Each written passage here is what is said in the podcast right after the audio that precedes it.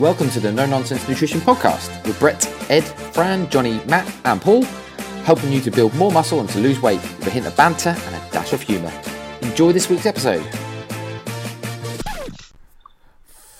Five, four, three, two, one. Hello, Jonathan Lewis. Episode number one hundred and sixty-eight, I think. I would have thought by now you would have that would have rolled off the tongue. Well, they you try and tell you what. How about you give it a go? Welcome to No Nonsense Nutrition Podcast, episode number one hundred sixty-eight. Give that a go, mate. Go on. What I mean, as in the the, the number of episodes we're on. I thought you were mocking me for how. Honestly, that is not an easy thing to say. Just give it a go anyway, No. just for the comedy value. Go on. What is it? Welcome to the No Nonsense Nutrition Podcast, episode number one hundred and sixty-eight. Welcome to the No Nonsense Nutrition Podcast. Welcome to episode number one hundred and sixty-eight. yes. Okay, so that's, a, that's an okay, average attempt. Um, I actually have thought this before about our branding and our company choice name, in that even the term "no nonsense nutrition" is quite difficult to say. No, no, Should we rebrand Bollocks Nutrition? say again. Should we rebrand it to Bollocks Nutrition? Just for people go, what about then? I thought that's what you said, but I thought I better clarify. Just you just laugh like. well, I wasn't sure if it's the Welsh accent or whether I just, you know, misheard. But no, I was. I was, Let's be fair. If if no matter what your company's called, if you can market and sell really well, doesn't matter what it's called. Unless you Uh, call it Hitler, then I would imagine you'd have some issues with that.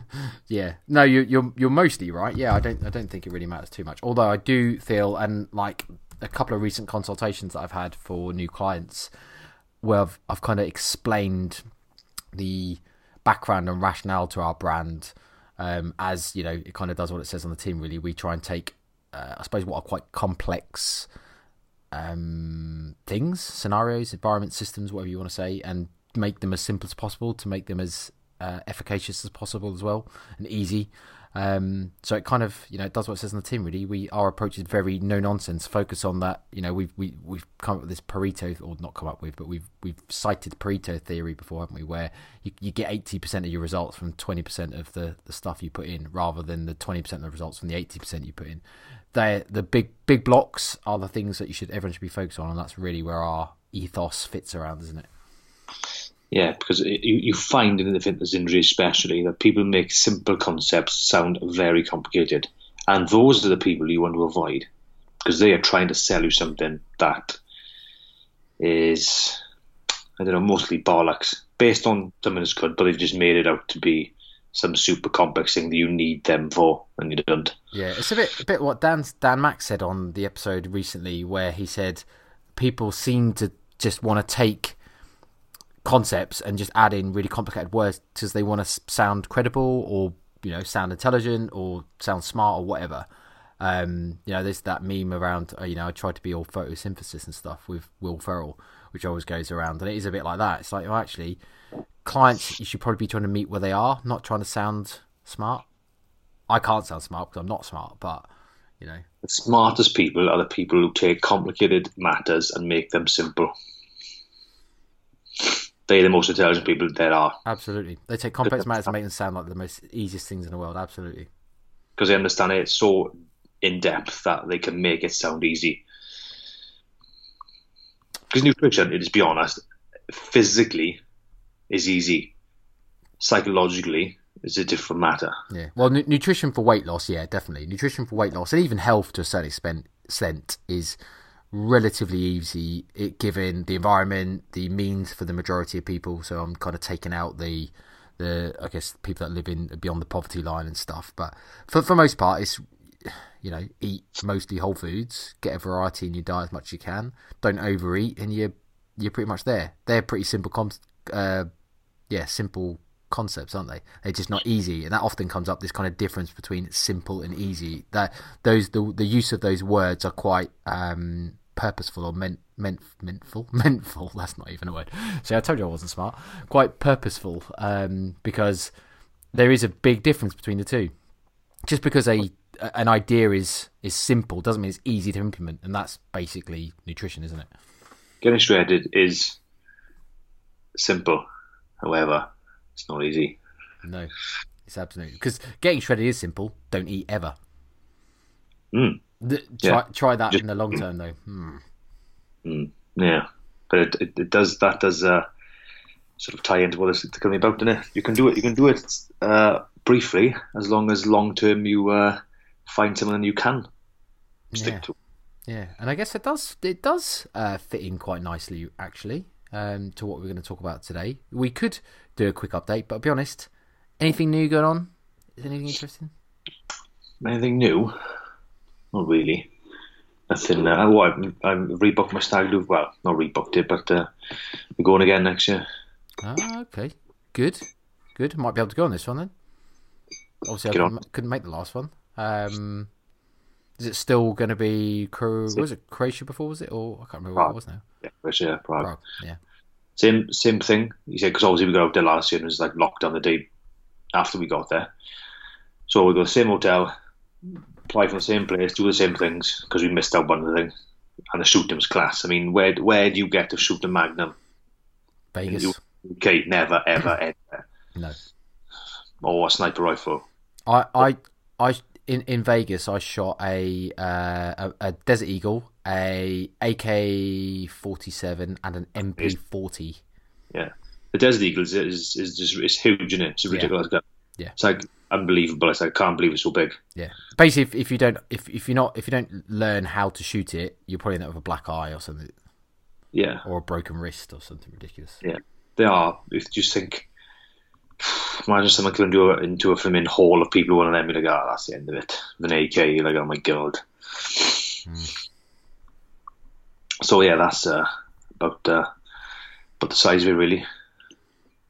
Not not and, much else going for me other than I am now well into my maintenance phase post diet, which I don't think we've spoke about actually, because I think we had guests on and we didn't speak. I hadn't quite finished my dieting phase, so maybe a quick update on that before we crack on to the topic. But I uh, obviously finished my diet from mid January to uh, August the nineteenth, my birthday. What a coincidence, hey! Um, I can't remember the vital statistics, but circa I think it's about 26, 27 pounds in those in that period. Um, albeit I think I mean probably more impressive when I say I say more impressive like it's that impressive like basically professional starving. It's not particularly impressive, is it? But um, because that's all it is. Uh, yeah, I, I think out of the 30 odd weeks I think it came to was the start to end of diet. There was at least 10 weeks worth of diet breaks in there. So I think I only dieted for like 20 out of 30 weeks.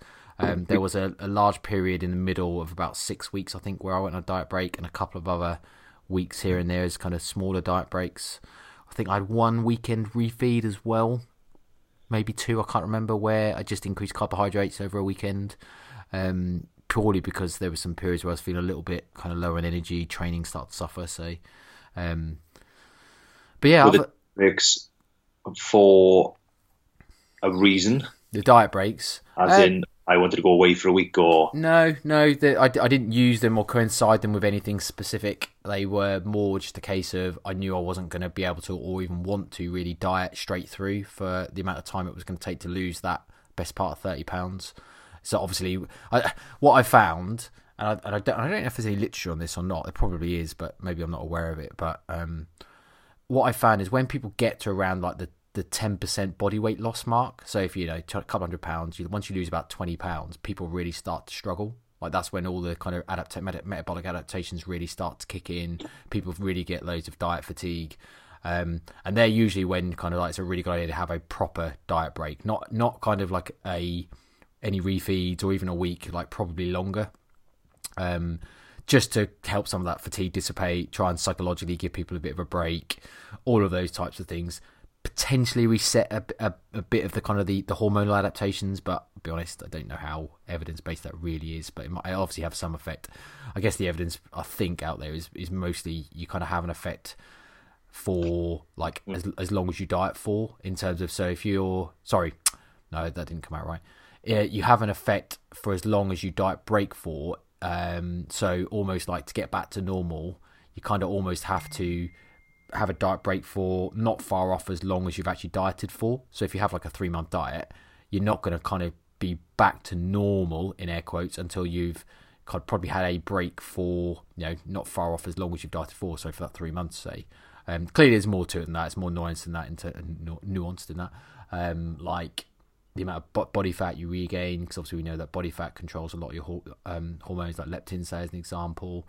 Um, you know, stress, and load of other stuff as well. But anyway, long story short, no, they didn't. They didn't really coincide with anything specific. They were just kind of planned, really, just to help the phase and kind of adherence more than anything. Um, yeah. Um, but yeah, so very successful diet. Uh, really, for me, they were just bringing me down from obviously a ultra fat point from the back end of last year's uh, ex- intuitive eating experiment. Um, heavy. So how heavy? Did you say? Uh, one about one nine six pounds. Got down to I think my lowest weigh in was about one six seven. But averages wise, I say it didn't. You know, t- that's the the the top end, high to low, rather than averages. So I averaged like the 26 odd pound or something across the, across the weeks, but pretty happy with that. Um, what it's meant is that now going to have a nice little, uh, probably four weeks, maybe five weeks of maintenance. Try and hold condition a bit as it is, build up calories a bit more, and then I probably bought myself. If I think about it, like so, one percent rate of gain, you know, maybe like a pound and a half a week. Uh, sorry, pound and a half a month. Sorry, one percent rate. Um, no, actually, no, I got that wrong. Half percent rate of gain. Sorry, so that should be about What's that work out as? So let's say 160. So one, yeah, about about about a pound a month, roughly. You think about it. So if I've kind of dieted off 25 pounds, that's the best part of two years worth of massing. I've almost banked myself if I can control my rate of gain. That's the way I've kind of looked at this in terms of this. people have said to me like, "Why do you diet so much?" or "Why you can diet at the minute? you don't need to. Like, you're not prepping for show anything," which is true. But what it has done is one, I was over fat Two, it's now bought me a lot of space to now grow into. It's bought me a lot of time massing, which I think is a fundamental thing for people that want to grow weight loss. Uh, grow weight loss. Fuck, I don't, mate, it's late. I don't know what's happening tonight. My brain is not functioning. To grow muscle.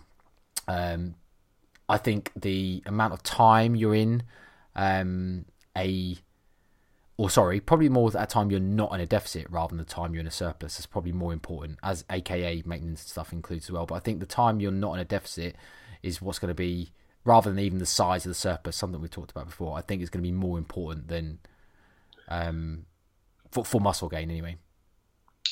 I do think when when I've seen this is from experience what I've seen around, especially in gyms, is when you see people get shredded once you never really see them out of shape. And I mean not out of shape as in like you know a, a fat man. I mean they get out of shape in terms of what a bodybuilder would class as out of shape. They never get out of shape. You know what I mean? Yeah. They always look in good nick, even though they've gained back maybe a stone or so, unless they're doing something ridiculous. When they gain it all back, you don't, from my experience, you don't tend to see people go from shredded to fat again fat relative to, to like you know bodybuilding terms like I mean fat is like 15 17 percent of bodybuilding but it's not fat for the average man but you've never seen him go back to like mid 20s I mean he's put me the odd one but it doesn't seem like they ever get back there they stay in decent condition all the time. Yeah. Well, uh, I, I've I've I've found the more times I've kind of gone through bulking and cutting cycles I think the certainly the easier I've found dieting, whether that's because of the experience and you kind of get used to strategies, or, or kind of you know you start to learn more strategies, and whether it's you just get used to the hunger, whether it's hormonally and you don't have as much hunger. I will say like this diet has been so easy from a hunger and fatigue perspective. I haven't had other than some moments. Most of my training sessions have been fine. Wouldn't even know I'm dieting. I've had the odd one, which is a bit of a disaster. Could I put that down to dieting? Potentially. Do I know definitively? No. Um, but general fatigue has been kind of pretty good for the most part. Um, and hunger wise, in terms of food focused stuff, like not non existent, but I said to a friend of mine around, like, what am I now? A week and a half back into maintenance, so not even really technically a surplus. It might be a small surplus if I mis- um, misestimated it, but um, I'm kind of at maintenance. And I don't think I've got any kind of food focus or any struggles with hunger at all. Like to a point where I think like actually I'm already feeling a little bit like I'm not bothered about food, which is obviously a bad place to be. It's a good place to be from from a diet perspective. Bad place to be if you're thinking I've now potentially got two years of increasing calories and not wanting to eat. yeah, they, they don't really mix really. No, no. And I'll be honest, like that's a bit of a flippant comment because clearly I can eat, and I'm certainly not at a point where like when I say I don't want food, like food at the moment, I can go long periods between meals and not really think about it. But obviously, I can still eat when meals come around. Um, there is obviously the other end of massing where you literally can't stand the thought of food and anything like I got to a point during my experiment of intuitive eating where towards the end anything that wasn't ultra processed or hyper palatable just I just couldn't bear the thought of. Um, and I ended up just living on shit because I was kind of like oh, oh I just nothing seems appealing to me right now. Like even some appealing food as in ice cream and Reese's cups and stuff were a bit like meh. And obviously if you get to that point you know you're overfed and overfat um, yeah. I'm not at that point in any way, shape, or form now, but I am at a point, like I say, where food can often not cross my mind for hours and hours and hours, which usually you can't say coming off the back of a long diet is the case. No. No, you don't. It normally, it normally takes a lot of people, a lot of time, and like it has done me on previous diets, a lot of time to kind of get away from that and get out of the diet mindset and back into something different because you're still utilizing diet strategies with foods, or you're still kind of got this increased food focus, so you can't just go out and eat kind of naturally. You still got to have feel like you've got a lot of restriction going on. Whereas I don't feel like that's really the case at the moment. Um, so yeah, that is very unusual, wasn't it? Usually, be more food focus after so long dieting. Yeah, yeah. I mean, obviously, I've gained a couple of pounds of water weight and glycogen and stuff, and you know, I look a bit softer probably again because I think I'm probably holding on to a bit of water from from when I was probably at my leanest through the diet in air quotes. Um, but that's to be expected given obviously increased calories, but also some of my food choices have been a bit questionable. Clearly, the ended on my birthday. I had a massive meal on my birthday night out. I've had a couple of barbecues that following weekend on the Saturday and the Sunday, um, and then like this weekend just being we've had a couple of like junk food meals. Like yesterday, we went to a local place to uh, get the make the most of the last eat out to help out thing. Um, where I had like chicken burger, chip. Oh, actually I had a half a burger and half a chicken burger. Me and Jenna split uh, like chicken salted fries. Um, Summer had an adult's hot dog meal, which is like a fancy hot dog wrapped in bacon, covered in cheese sauce and crispy onions, like a upmarket one, not a shit hot dog. Because clearly she was never going to eat that, so I ended up eating most of that as well. And then we had like dessert, chicken wings and stuff. So there's things that I, I can't not I can't expect not to at least gain some water. Um, albeit I've tried to account for the most part from a calorie perspective. Albeit again eating out, I can't really guess. I, can, I can only estimate what's in it. I can't be accurate. So is there more than I think potentially? But there you go. On the most part, I'm kind of you know in and around that maintenance calories. I think, and um, we'll see. Basically, obviously, I'm just I'll just compare week to week averages now for the next five weeks, and if it barely if it kind of you know barely changes, and maybe if my average stays around the give or take, I don't know a bit of a um, leniency of uh, a pound maybe either way then I'll take that over five weeks and, and say and call that maintenance and say there you go. I think that's I think that's fair enough. Be interesting to see how, how it goes. Yeah, yeah. Then onward, onwards and upwards from there, just to get in. Whoa. Your weight now, we were eleven stone nine, you roughly. Yeah, something I don't know what it is in pounds, but uh, yeah. Probably where I need to get to, because you're how tall are you? Six, Six foot. foot. Yeah. Well, I know, and obviously people be different, but it's obviously a, a decent gauge to go right, same size, height wise. Mm. I I could happily walk around in the condition I am now and be more than content with my physique. To be honest, if I didn't always want to improve. As in, like, as in, like, I'm um, sorry, let's say, as in, like, I'm at a comfortable body fat weight or body fat weight, body fat percentage, and kind of weight or physique where I'd be happily walk around, you know, on holiday, like, or like take my shirt off around family at home, the barbecues, things that you people are usually most self conscious of, and you know, when they're when they're thinking of their physiques. I'd say that yeah, I'm in a good place right now where like I'm not absolutely diced shredded, but I mean kind of like your general pop lean almost, and that's good enough for me right now. Other than obviously I do want to improve, so I've kind of got to start to reverse what I've just done and accept that my condition. Yeah, you kind of got to accept my my condition is going to deteriorate slightly. I had this conversation with a client actually today, Tom, um, who uh, has just finished a, a running planning goal we set, but we, he wants to move back to improving his kind of or physique and, and kind of look to hypertrophy goals. Um, but he has got a, a he just doesn't like being out of shape and doesn't like putting on body fat and you kind of got to accept that okay there's levels to it and that you don't have to go all in and kind of you know super bulk or perma bulk but you do have to accept some amount of fat gain over a period of time, even if you can clean it up quickly with things like mini cuts and use a slow rate of gain just to help from a psychological perspective. You do have to accept there is a compromise to be had if you do want to grow muscle, which, you know, I'm no different. I've got to accept that I need to put on more more body fat again over the next period. That's why I'm kind of looking at it quite objectively and say, right, if my rate gain is X, how long would that potentially be? How long does it mean I can mass for? When you look at it for a good couple of years, that's a long time and a good position to be in. Oh yeah, really good. But it does it does take time, doesn't it, to get in shape and relatively big because obviously you can be too light and shredded. It means you look really tiny. You need to be a certain. To be, to be honest, mate, I think I do. Like I, I no. sometimes, sometimes I, th- I think. I mean, I think I look all right, but I certainly, I don't think to the average person I look particularly like, oh, you know, he really works out or he's, you know, he's big. Um, which we all we all want to get to that point, don't we? Um, although ironically, the other day came up on my Facebook memories where some dude abused me on Facebook, and I shared it because it made me obviously like made my day. Where he said something about you need to use a bit more of your intelligence, mate, and stop using all the roids. I was like, yes, that's the best thing someone's ever said to me. he doesn't realize he just yeah he just gave me the best compliment of my life. Um, but no, I I.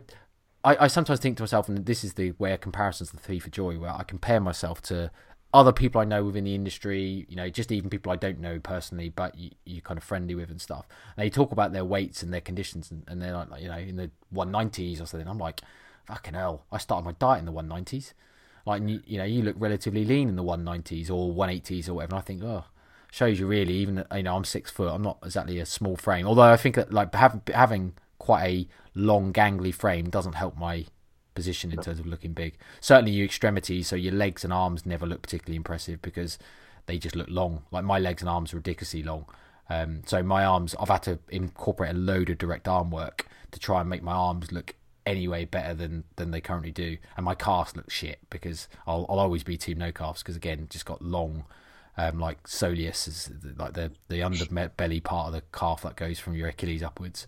Um, they're just long, and the gastrocnemius sits quite high up, and it just you know they just look never just never ever going to look impressive, no matter how big I got them. I don't think. Yeah, but you look at if to be to be big at six foot, you're going to have to be pretty heavy. Yeah, you're going to have to be really heavy. Yeah, yeah.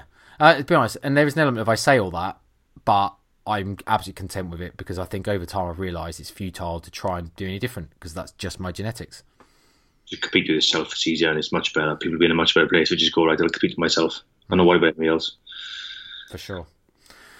So anyway, sorry, long update for me in the end. Just because I suppose we haven't talked about about that. A few couple of people asked me on Instagram like, "Oh, what's your plan next?" and stuff. And I suppose that kind of says says really uh, a, a, maintenance phase to kind of build up the metabolism and calories a bit again because there are there is adaptations that obviously happen over those months and months of dieting.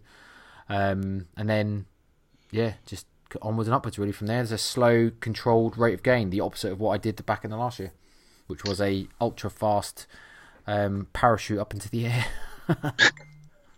as fast as possible. Pretty much.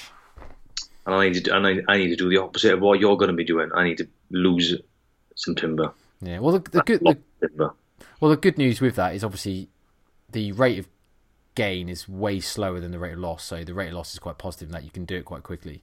Um, and you, you use my example then again. Okay, I was on the heavy side, but the the you know the time scales that I'm comparing of a six-ish month diet, you know, less than that really if you take out the diet breaks, um, versus a two-year gain. Well, actually, that's probably about the ratio of dieting to gaining most people want to get four to one almost four four weeks to every one week of dieting four weeks of gaining to one week dieting that's the ratio most people do because that's how much slower gaining is compared to losing weight so if you flip that around and think about it positive, then then you know it's it's, it's a relatively mm. simple task, maybe not easy. I think I'm about yeah. I need about to lose about forty seven pound to be where to be your weight. Now. Hmm.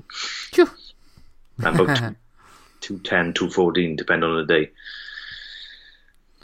Yeah. Well, that's uh, that's easy doable, mate easy doable. It takes a bit of time, but you know. Just getting on. Yeah, and the good news is obviously being a bit heavier, you probably have a, a you know quicker run rate and stuff. Certainly to start with, anyway. So I think the, I think I think I've ever been I think I've never been eleven stone nine in my adult life. Being twelve stone four roughly was about the lightest I've ever been. Yeah. Well, th- these are probably this is the third time in my adult life I've probably been this light. Um, one when I first lost a load of weight from kind of getting into my fitness journey, but obviously holding very little muscle mass, and then diet for the photo shoot two years ago, or two years ago in April, so over two years ago now. And then this was the lightest, and obviously I'd got down to like 158, I think, photo shoot wise, 157, something like that. So again, another 10 pounds lighter than I am now. I wouldn't say too dissimilar condition, maybe a couple of pounds in terms of fat less, but that gave me some kind of positive feelings to think that, oh, well, looking back on those kind of photos that I had of myself at that period, I don't feel like my condition is like seven, eight, nine pounds worse now. So therefore, I must have put on a decent or like some muscle mass in those two years. Like even if it is only three or four, or five pounds, but that's a decent amount of muscle mass in that period of time, which might align with what we said we talked about before around whether you kind of like if you fuck up your your uh, newbie gains, can you get a bit of a second wind if you do it properly? You know, second time round, maybe it is a bit. Not not that that's a huge amount because some people put on 10, 15, 20, 30 pounds of fucking muscle in their newbie gains, but um, yeah, well, yeah, yeah, or just very genetically uh, lucky, hit the lottery almost. But yeah, the pro with bodybuilders when they start and gain thirty five pound in the first year, they go, oh my god, and then uh, continue to gain five pound a year for the next ten years. yeah, I know, I know, but there we go. So, anyway, talking of dramatic weight loss, um, I hear today that the government have announced some plans to, um, uh, well, I guess a strategy to help people tackle type 2 diabetes because it's a co founder or a risk factor for people that can have severe, more severe consequences to contracting COVID 19. Is it just COVID 19? I'm guessing it's flu in general. Um, pro- I, I don't know specifically about other uh, SARS viruses or flu viruses or any other type of related viruses, but we can probably make the assumption that it'd be similar. Although that's you know what they always say about assume. That make an mm. ass out of you and me. Um, so we could very well be wrong, but what we do know is the government's plans to help tackle the coronavirus situation is to help people lose weight because obesity is also another co- confounding factor. So obesity, diabetes, let's get everyone to lose weight. Therefore, everyone will be healthy, happier, um, and more resistant to dying from coronavirus. Is essentially their their strategy. Now, I guess on the face of it, that doesn't sound that bad. No, it's it's um, it's not. The purpose is not weight loss. That would just be a, a side effect of it. Is more for medical conditions and health. Yeah, because I think even the association of obesity and obviously higher risk of dying from from coronavirus. I'm going to hazard a guess, and again, not be an expert. I the assumption could bite me in the ass, but I'm going to hazard a guess it's not the actual adipose tissue or being o- overweight specifically. That's the problem. It's probably the fact that you would have lots of other co-founding health issues like cardio- cardiovascular disease and um, obviously metabolic issues or metabolic disease and other issues that would be exacerbated by the coronavirus and therefore could die. Yeah. So, so what I'm saying is, it's not really kind of the physical side of being overweight is the problem. It's the fact that being overweight makes you really unhealthy. So therefore, you're probably likely to die of coronavirus, which is obviously the same for type two diabetes. Makes sense. Yeah. Now, I mean, let's say on the face of it, it seems like a good idea. Um, however, I've seen on my timeline by many, many, many, many fitness professionals today that they are up in they're in up in fucking well they're they're in uproar about the the, the strategy that the government's put out. Is that because they uh, have ill feeling towards the government and feel they are not very good at anything else? So you just assume that it's going to be the same with this. Well, that could that could definitely be true, I think, and I I would say I would I fit in that box. I don't have I don't have much respect or uh, positive thoughts for our government or their actions, very specifically around the coronavirus as well, um, but wider than that uh, also. So I would fit in that box very much. Um, so yeah, it could be the case, I guess, but they, they're not. I guess what I've seen is more around that they they're not specifying that they think they don't trust the government. They're saying that they don't believe it's the right strategy. And the strategy the government's put out for people that obviously haven't seen kind of the articles or stuff that's come out today is that the government are deciding that they're the way they're going to be tackling obesity uh, and specifically treating people for for type two diabetes is to implement a very low calorie soup and shake um, intervention for anyone. I can't remember the criteria now, but I think it's if they've had diabetes for the last six years, and I might be wrong if I've read that right or not. I can't actually remember now off the top of my head. But basically, if you qualify, they're going to pay for this treatment for you to have soups and shake diets, a very low calorie diet, basically to help treat your type two diabetes. Now, the uproar I think for people is like the typical stuff of, oh well, that's never going to work. There's no education, bro. That type of scenario that we've already talked about in the previous weeks. Um, what What do you think about when people kind of use that angle to say like basically shakes and kind of low calorie meal replacement type stuff just doesn't work? Probably because the, the the thing you think about most is the um, dog shit companies like Herbalife and Juice Plus, which is essentially what they do. They give you shakes mm. and one meal or whatever. So then they assume you know what that means. Mm. yeah, they assume that this is going to be just like that. Whereas Herbalife and Juice Plus are usually, well, 100% of the time sold by boneheads who, who are just looking to make money or who are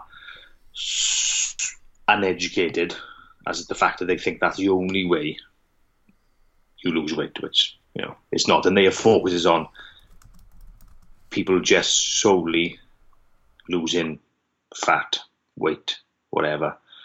And obviously, this government initiative is for health because obviously type 2 diabetes is a lifestyle problem or disease then. Call it a disease? No whatever. Type 2 yes i think it's me- metabolic disease you can class it as that so we need to look at Sorry to interrupt this episode, but we just wanted to let you know that we're currently accepting applications to work with any of our coaches to help you lose weight and get shredded or build muscle and get jacked. If you want to know more, just head over to nnncoaching.com forward slash apply. No contract lengths, just evidence based coaching to make sure you get the results you've always been after. It's different from just losing fat. Fat and weight loss will come as a byproduct of obviously super low calorie diets, but it will, as we've seen. Oh, was it Newcastle? Was it? Is it? Was it called Newcastle study? Was it it's called the, that? The direct study, D R E C T. I think they might have stuck an I in like a lowercase i, but. And there's another one I found earlier from 2019 um, with Thai patients with type 2 diabetes, and there were, I think, 19 patients. I'm just reading now. 19 patients, and the diabetes remission was achieved in 80% of them. Obviously, it's small sample size, like um, the other one. However, that does show that in that small sample size, that very low calorie diet does, well, completely sorts out the types of diabetes, which then, when they've got to that stage, and this time frame on this one was this was 12 weeks, so that's not a long time really to go from being type 2 to being in remission. And then, so that, that, that diet clearly works for 12 weeks. Whether it would work across a year, people probably would, probably wouldn't stick to it across a year. But if after 12 weeks they say, right, you you're in remission, so now your risk of being, your risk of dying or contracting coronavirus or whatever, flu in general, is dramatically reduced. Now we can then educate you to find uh, a way of eating that suits you long term. Because I think people forget that even though some some of these diets are dog shit, some of them like Herbalife things, yeah, they do get people to lose weight, and fat very, very rapidly, and make notable changes in how they look through the mirror, make notable changes on the scale, even though that's obviously not the be all and end all, and make not- notable differences in what they wear. I mean, for me, scale weight, yeah, it's like there's a bit of a meh, whatever. But if you lose, if you look different in the mirror, it's motivating. If you look and you've lost two belt uh, whole sizes, then that's motivating. So if you get them there, they're motivated to carry on, and now then you can introduce the maintenance, and then you can introduce the education as to why they lost weight, why super low calorie diet is probably not sustainable long term, blah blah blah blah blah. So I don't. Most people are probably not, or assuming the government are going to fuck it up um, by just doing that and not giving any education of what to do and why it's been done this way. And they probably forgetting that every diet works. It's just sticking to it long term. most guys achieve what they want to achieve. People lose weight. Yeah. So I think they just, considering people are evidence based, they're very quick to not use their sense when it comes from things like the BBC and the government. It's too quick to go, oh, that's it, it's going to be crap, but actually I haven't really looked what it's actually about because you know the media are just going to put a little snippet in of what to make a story out of it, to make people talk about it. So it's never going to be 100% yeah. factual for a start. So I think people may have jumped the gun on saying it's crap or the wrong way to go about it. Yeah, I, I do think you're, you're definitely right on a couple of things there. I think in one, I think people have jumped the gun. I think they saw the headline, didn't read the article, and just saw, oh my god, fucking shake diets. I can't believe the government have resulted or sorry resorted into something like as uh, appalling and as cretinous as your you know your, your Herbalife and your Juice Plus type stuff. I think they're basically the two things. They've mis- they've they've jumped the gun and misread it, or not read read the actual article, and they've then associated it with the people that we do despise within the industry that are preying on people's insecurities by offering them something that is is unsustainable for most people, but it's also a business opportunity for them to take money off people. This is not that. Um, I mean, I, I put out a post about about it, and I've had people say about, well, yeah, but this doesn't work for people. I've worked with people for ten years and you know the, the majority of people fail and they all come to us afterwards. I'm like this is you, you're talking about people that have fallen for herbalife salesman and juice plus which we know has a terrible success rate. The stuff that the government's trying to replicate in terms of the pilot is based on things like the direct study. Um, there was something gordon greenhorn actually who will be on i think week after next maybe next week, can't remember, but he's be on the podcast soon. Um, that he shared a, a three year old Australian um, trial, I think that was that was done obviously three years ago. Um, and these are very very different. I mean, you take the direct study uh, uh that was done in 2000 published 5th, 5th December 2017, right? You, that actually isn't a, that small a sample size. They they recruited 306 individuals from 49 interventions. Um, and basically they gave them where was it? Uh, a very low calorie shake diet for I think it was for, depending on the individual um, something like four to eight weeks or something like that. I can't remember. It's a while ago since I actually read this in detail.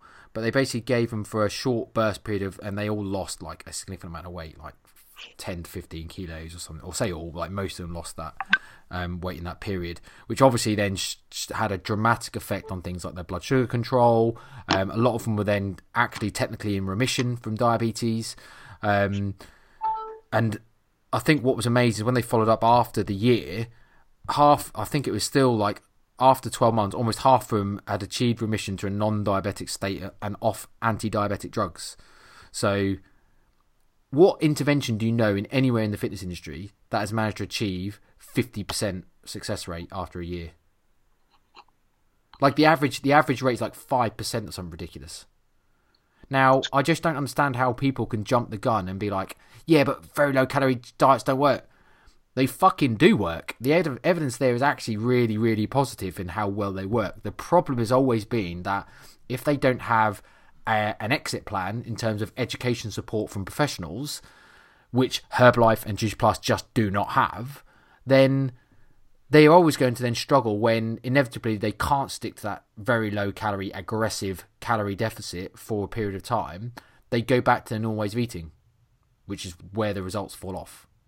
Now, obviously, with the direct study, they had dietitians, personal trainers, fitness professionals and, and basically people supporting them through in coming off of the very very very very, very low calorie shakes and in, implementing then whole foods and teaching them behavior change and lifestyle change, which made all the fucking difference. Now, yes, there are some arguments where people will go, yeah, but you can you can achieve that dramatic weight loss without having to do shakes. Yes, you can, but I'll tell you what, shakes um, take all of the thought process out of it, which for a lot of people is a struggle. Like not knowing what to eat, having to think about food.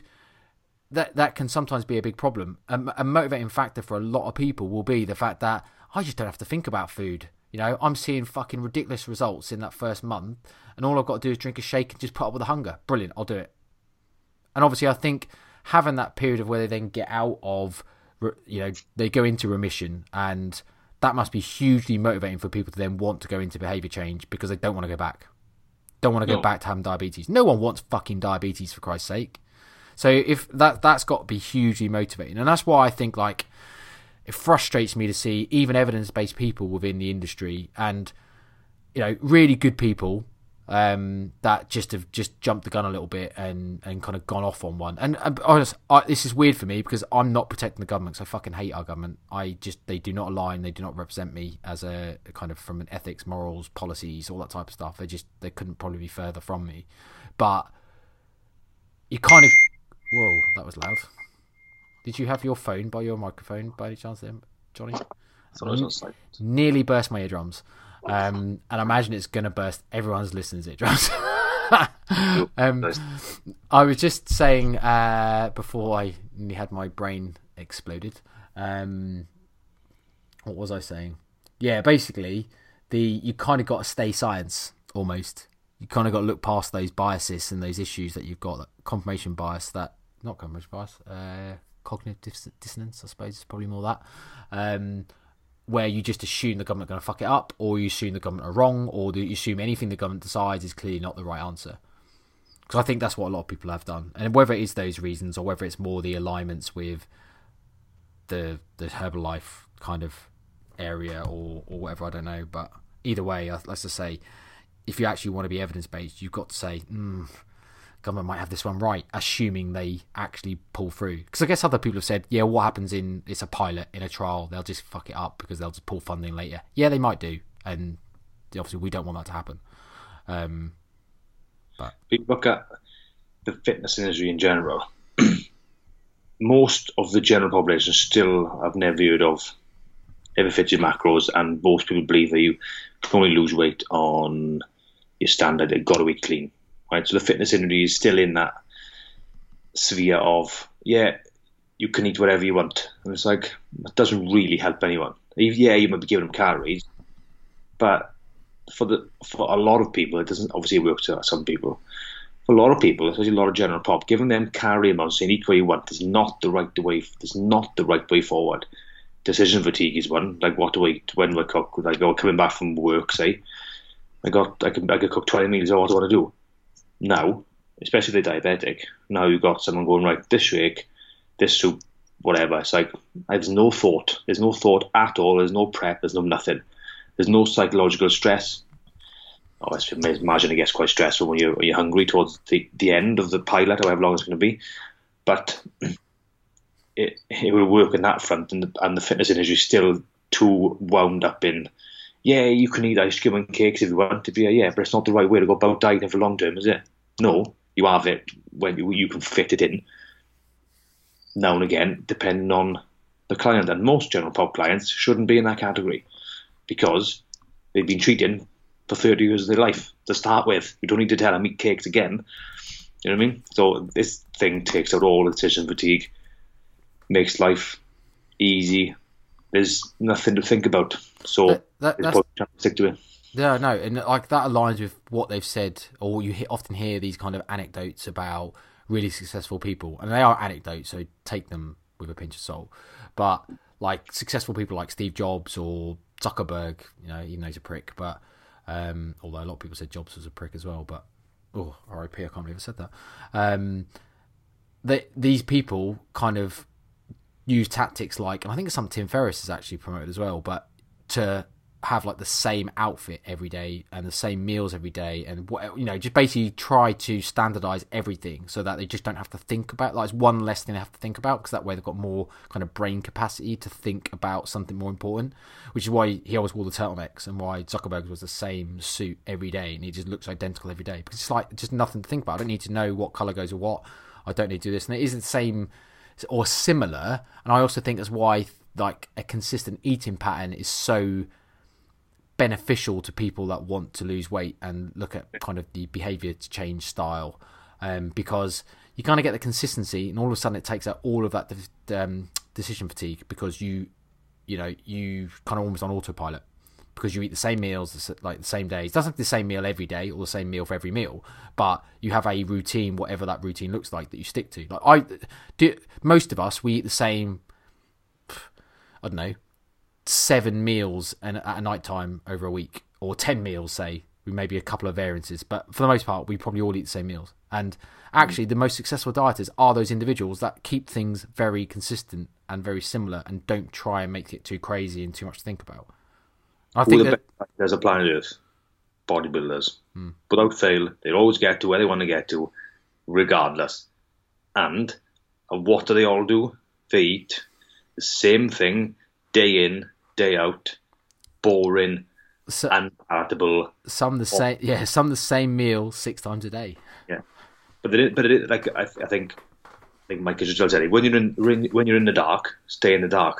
Don't come out and see the light and think, oh, I want to go back over that light again. Stay in the dark, stay our diet in, and you'll it's psychologically better because people who've hard dieted and come out on a diet break and if it's not really controlled, it's difficult to go back from going like, oh, eat, oh I can work in a cake or something, however, or a lot more carbs than normal from a bit of junk, and you go back to eating whatever chicken, rice, and broccoli. It's quite hard. So professional, they are professional dieters, and there is a dieting competition who can get the leanest. Do you ever see them dropping out because they haven't lost the weight? Never, especially professional level. So and they're all the same. They're all you can always predict when if you've ever seen a full day of eating from a, you can always predict what they're going to do, what they're going to say, when they're going to eat, how many meals they're going to eat, when they're going to eat it, what they have pre workout, post workout, breakfast. It's always the same, and they always get to want to want to get where they want to get to. Hmm. So yeah, they, they got something yeah. right. Yeah, and I'd say I don't think you can knock that that consistency. I think a lot of people might look down and think, oh, but it's boring. But no, it's actually really, really positive in terms of getting a result. And it doesn't mean the meals you have to pick are boring either. Like you can still pick good tasting yeah. meals. It's just that having that consistency and reducing that de- decision fatigue just does seem to have a really positive benefit. Um, but I mean, kind of going back to the the, the strategy, I, I guess this aligns a little bit with what I said a, a, while ago or a few weeks ago when the government announced plans around things like um, what did they do? They they announced the watershed um, marketing plans in terms of stopping marketing certain foods before certain times or banning kind of certain marketing in supermarkets or or positions of foods. You know those what they call them high impulse foods. What they are the types of things that people leave at the counters because they know that people are going to you know pick up a chocolate bar on the on the till on the way out that sort of stuff. They obviously basically come up with strategies like that that if um, if foods don't meet certain uh, nutritional basis, then they can't market them. Now everyone's like, it kind of lines as a lot of the same people. We're like, well, that's ridiculous. Like we all know that donuts are not the cause, or these you know these high impulse foods, or you know whatever the things are that they're telling they can't market. Um, they're not the problem for obesity. You know, we all know that you can eat donuts and lose weight. Well, yes, but I think the problem is, is it's, it's multifaceted to a certain extent. But I think one of the things that people seem to also miss, which I didn't know until I heard, I think it was, um, I can't remember who it was, but um, it was on Dan Osmond's and Emma Storey-Gordon's podcast and Dr. Mike, um, Fitness Unfiltered. They had some, they had Sophie Medlin, Jenny Rosborough, and who else was on it? That's really rude now because I'm going to forget who the third person was. Might have been Laura Tilt, actually. El Tilto, who we obviously had on here. Um, anyway, um, one of them said, "What you what you don't what it kind of if you look past the, the the fact that you know those foods aren't the ones that aren't specifically or directly causing obesity. Of course, they're not because we know that you can eat those foods as long as you're in a calorie deficit, then you will lose weight or you won't put on weight. Um, however, they are contributing towards obesity because obviously they're highly palatable, ultra processed, calorically dense, are therefore very easy to overeat. Um, but the point they made was actually what the banning of, of kind of marketing all those foods do is they don't necessarily stop people buying them because obviously people can still buy them, people do what they want, and that was the point a lot of the fit pros make. But what they do is they they they kind of take companies that invest, you know, in a trillion pound industry, aka food marketing, um, they can't do that anymore. So therefore, they're like, hmm, that's a big blow we probably need to uh, to do something about that. So they reformulate their actual product so they can then market them again because it's such a massive industry and has you know that is a trillion pound industry because it's effective and it works.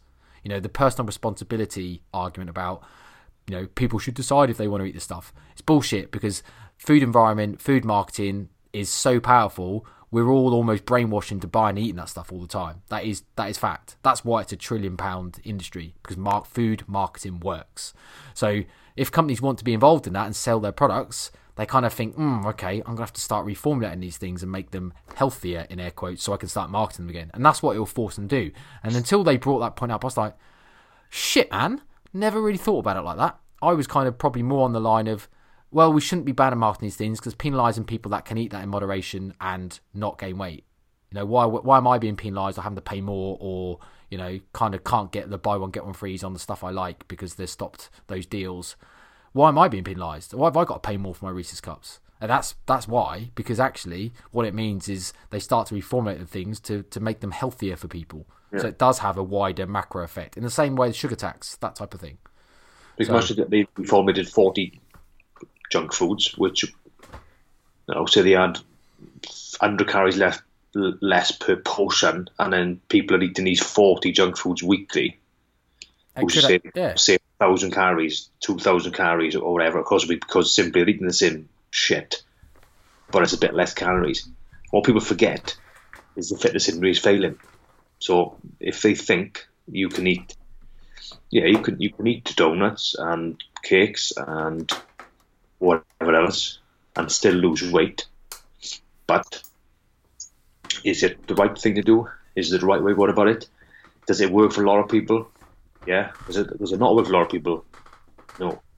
So this this not forget the fitness industry is failing. The country's still getting fatter. Yeah. The, just, so is, I just want to touch on that the bit you say about the fitness industry failing. I actually think that's a bang on spot on point because it's glamorized the whole flex we've talked about before the glamorized the fucking IF, IFYM crowd and the flexible dieting crowd and how oh yeah it's now you know calorie fucking deficit that's all that matters and we should all be eating donuts because we can kind of like ethos and it's that's failing people because actually that works for quite a, for a minority of people. It just looks like the majority when you're in that bubble like when you're on Instagram and you all you follow is IFYM Jack and IFYM Pete and fucking flexible dieting Joe and you know the people that basically are into counter macros and can stick to that stuff.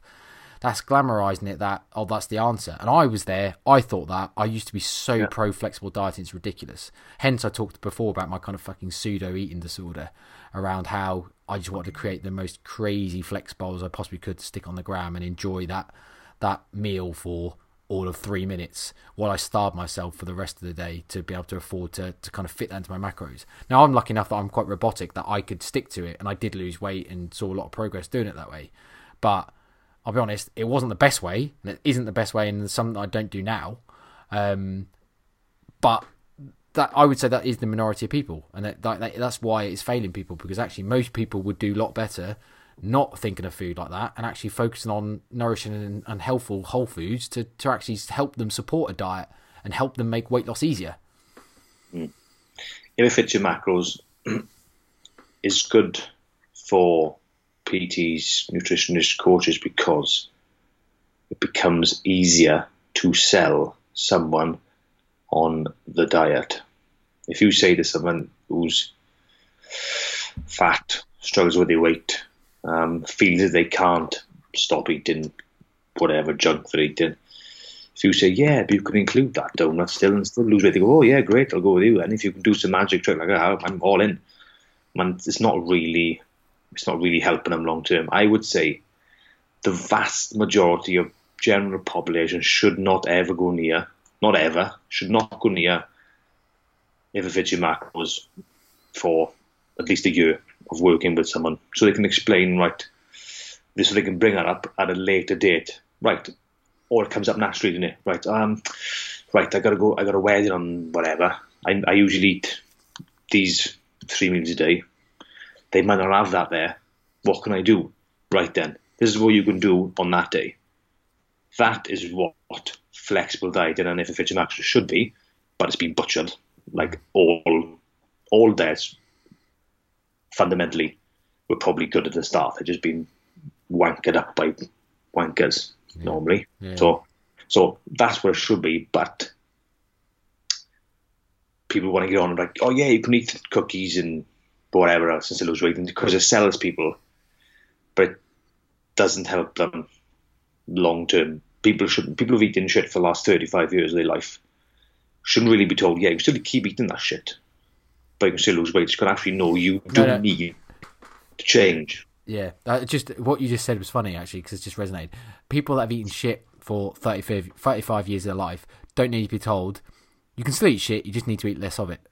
Because to be honest, that's pro- that's probably the advice they've been giving themselves for thirty five years, and it hasn't worked. So, mm. which is ba- which is basically what flexible dieting almost is to a certain extent. Uh, well, it's not because we know it's been butchered. We know that it's like the, the it's been taken to the extreme. Flexible dieting isn't that at all. Flexible dieting is more your your diet should be focused on whole foods, but it allows you to improve adherence by including some foods that you enjoy. Um, albeit, I think I don't. Do you have another story of how IIFYM came about? Was on a message board with Alan Aragon? It was. You do know, yeah, yeah. About swapping green beans for someone was basically saying, "Here's my macros. I've been told I've got to have green beans with whatever," and it's like, "Can I swap those green beans for broccoli?" And I was like, "Yeah, if it fits your macros." And then there's like, "Can I swap that?" white rice for brown rice. Yeah, if it fit, and obviously they got bored, didn't they? And so I think Alan Aragon, although he should not be named on our podcast, um, although he now has, um, I think decided to start shorten it to IIFYM instead of actually typing the whole thing out because that was getting obviously you know, too too long to write every time you want to shorthand it. And this, how long ago was this? It's probably at least ten years ago. Oh, way probably longer, fifteen. Ah. Yeah, probably fifteen. People, I, people think this is a new thing, and it's not. It's not at all. It's no, it's not. But but that, that I mean that story is prominent or important because it's kind of like the the idea was not to swap. You're not trying to fit in junk food. It was trying to swap similar macronutrient foods for other foods, but they were whole foods. You know, they weren't saying, "Can I swap that for a pop tart?" Yes, you can. You can swap for a pop tart, clearly, but it doesn't necessarily mean they will have the exact same effect or the exact same effect on health. Um, and by by by the same effect, I mean also, I guess, like on adherence and stuff like that. Because yes, okay, swapping 50 grams of one carb and 50 grams of another carb uh, at a very basic level is the same, but one carb may be very different than other when it then comes to its adherence promoting effects or its um, kind of promoting effects on things like cravings and other stuff, which is obviously important a diet where we know that the most successful predictor of a, or sorry, the most prominent predictor of a diet to be successful or not is adherence not what type of diet, what not what type of method. It's the adherence. Can you stick to it? That is the one thing that will predict whether a diet is successful over and above keto, over and above clean eating, over above whatever the, the actual method is, is can someone fucking stick to it? And that's why it's so important for people to find diets they can stick to. And it's, now, you, now you're saying that, it's almost laughable that you've got these, it's not so much scientists really, it's just the people who, were reading data go, yeah, keto is marginally better, will mar- is bet marginally better for fat loss than high carb diet. Like, really, who cares? Like, who cares? You're boring. It's boring, boring, boring discussion. Stupid. It's actually a stupid, retarded discussion. Like, it, I don't, I don't think that's true. And even if it was true, it wouldn't matter if you bear in mind that no one can stick. Or say no one. Like most people can't stick to keto because it's too restrictive. Yeah, they should be. They should be worried about this the biggest thing in the fitness industry should be the psychology of dieting, not what diet is the best because it's like who cares what diet's the best? Like you said, it's what you can stick to, and it goes back to if it fits your macros, is easier to market to people than uh, a good quality, healthy diet, high in quality nutrients. Yeah. That is difficult to sell, but that is why psychology is almost a underrated or forgotten about thing with dieting when it's probably the major role that's causing the country to be as fat as it is. Th- You think about um, the concept of selling services and how you know, like the IFWM sells better than the alternative, and the alternative, you know, in in this scenario or this example is um, eat foods that you don't enjoy as much, because inevitably it's kind of like you can do IFWM and eat all the food you enjoy, but obviously they, they leave out the small print of you're just not going to be eating a lot of food. Um, or the alternative is, I say, to eat foods that you've been avoiding all of your life because you don't enjoy them as much, aka whole foods. Which, ironically, if you ate more of, you'd probably enjoy them more because that's what happens. Your taste buds evolve and adapt to what you eat. Which is why, like, the more shit you eat, the more junk food you have to eat to get that kind of same stimulus. Um, and in the same way as when people start to remove those foods and start to eat more kind of a air quotes cleaner diet, they start to enjoy the foods they're eating better. Like, oh, tomatoes taste better than I thought it used to be. Or I actually, quite enjoy plain rice. Or maybe not plain rice, but you know what I mean. Although I do like Yeah. a nice fluffy basmati or a, a fluffy jasmine. Um, but you know what I mean. Thought. Yeah, it, it just it your your taste buds definitely adapt to what you eat in terms of you you start to get like your palate changes and you start to appreciate and taste like but even things like carrots taste sweeter when you avoid junk food. Um, or you know like if you're ever deep in a diet and you hadn't had junk food for ages and then you eat a carrot, it's like the sweetest thing in the world. Like oh, I could eat a ton of these. In fact, I remember a story Jeff Alberts once told where he was eating like the barrel, you know, the middle circle bit of a carrot, which is like a lot sweeter than the outer part of a carrot. Like if you ever eat the peel of a carrot, or like you ever leave a bit of peel on, it's really bitter. Uh, but if you know, like a carrot's got that little inner barrel, that bit is really sweeter compared to the outside. And he, I, he told the story about he was eating kilos of these carrots in the middle, the, the barrels of the carrots, because during a, a prep. Someone was saying, problem is you're still eating like as much as carrots are obviously low calorie. You're probably still eating about a thousand calories worth of carrots because you've just eaten five kilos of them. yeah. I think I think we'll call it there, shall we? Hit the hour mark. It's that quick. I, I, I like that one. There is uh, interesting debate, and I think there's a lot to it. Um, I do like topics because it's relevant. Like I think the sciencey stuff is a bit. It's relevant but boring. it can be. Hopefully, our listeners don't find it boring though. So um, yeah, this is relevant to what's happening in life, innit? yeah, It's like us debating keto over a high carb diet is like, what's the point? yeah. We would debate over it anyway, but Um, anything to shout out? I think obviously you've still got client coaching spaces, haven't you? If uh, if anyone wants to to email, is it Johnny at nncoaching.com uh, or you can email info at nn. Say that again. putting a space of two people. Yeah. Um, I am now full. I'm afraid. Um, I've capped my numbers now based on quality of service. So I want to make sure that we provide a decent quality. So I, I cannot take any more people. However, uh, obviously you've got space, haven't you? So if people do want, then let's say reach out. We'd love to be able to help. Um, don't forget your cheese in an N10. Uh, eat lean. The uh, uh, I've actually ran out and haven't had any now for a couple of weeks nearly. I know it's probably the longest I've been without cheese, so I'm going to get on the blower, I think, and say, "Excuse me, um, I would like, yeah, what's going on? Can you supply me with some cheese, please?" Um, lucky enough, obviously, back in a massing phase, it's uh, I suppose less of a requirement because um, I've got more calories to play with and can probably afford to have some full fat cheese. However, I would love to have some Eat Lean Tasty because it's banging um, to go into some toasties or something like that. So I um, I'm not. I'll have to order some. I think. it's to be fair, Eat Lean is amazing. So the, I've said this enough times. Eat Lean's amazing for dieters in terms of being able to still have, you know, I think someone once quoted, "I can pound the cheese all day without having to worry about it when I'm dieting," which is great. Um, Eat Lean Tasty is obviously higher in fat, but to be fair, it's as good as any cheddar I've ever had. So it's banging in a toasty or you know, you know, in your sandwiches or however you usually have it. But I, I would recommend the the zero calorie syrups for dieters as well. Like the best zero calorie syrups I've ever had. Like genuinely as well. I'm not just saying that. I mean, they're still zero calorie syrups, so take them You know, as as I say that, as in they're not fucking full sugar syrups, and they never will be. But if you do, you know, if you're used to another different uh, brand, you'll. I think most people, or hopefully, you'll find an improvement. I think they are. I think they're better than any other brand I've ever had. So, big shout. It is a big shout, but I, I am trying to. I, I'm very much trying to manage expectations and not sell it, oversell it to something it's not because it's not a maple syrup. It's not a chocolate syrup. Because like, I think I've got maple, chocolate, salted caramel, and blueberry, um, but they're all better than any counterpart I've had, like a Walden's Farm or a Bulk Powder's own brands and stuff. They're all been a bit thin and a bit watery. These ones are a lot thicker and not so watery. They're still lacking a little bit of sweetness because obviously it's artificially sweetened rather than sugar, but I think they still work pretty well on most stuff. I've had them on yogurts, on on. I don't think I've had them on pancakes. I think I've used proper maple syrup on pancakes, but I've had them syrup on my oats. I've had them, which worked pretty well. So do they just add a touch of flavour and touch of sweetness without adding the calories? So I think I, um, I, think I might even put an order in for a hamper. Don't forget your don't forget to use your NN ten get your ten percent off, mate. I will, I will do that. I will definitely do that. tasty hamper, eat lean, super lean hamper. I'm going to go for this super lean hamper. Yeah. Just to get myself in the in the in the mindset of improving my um, subpar eating habits. Yeah.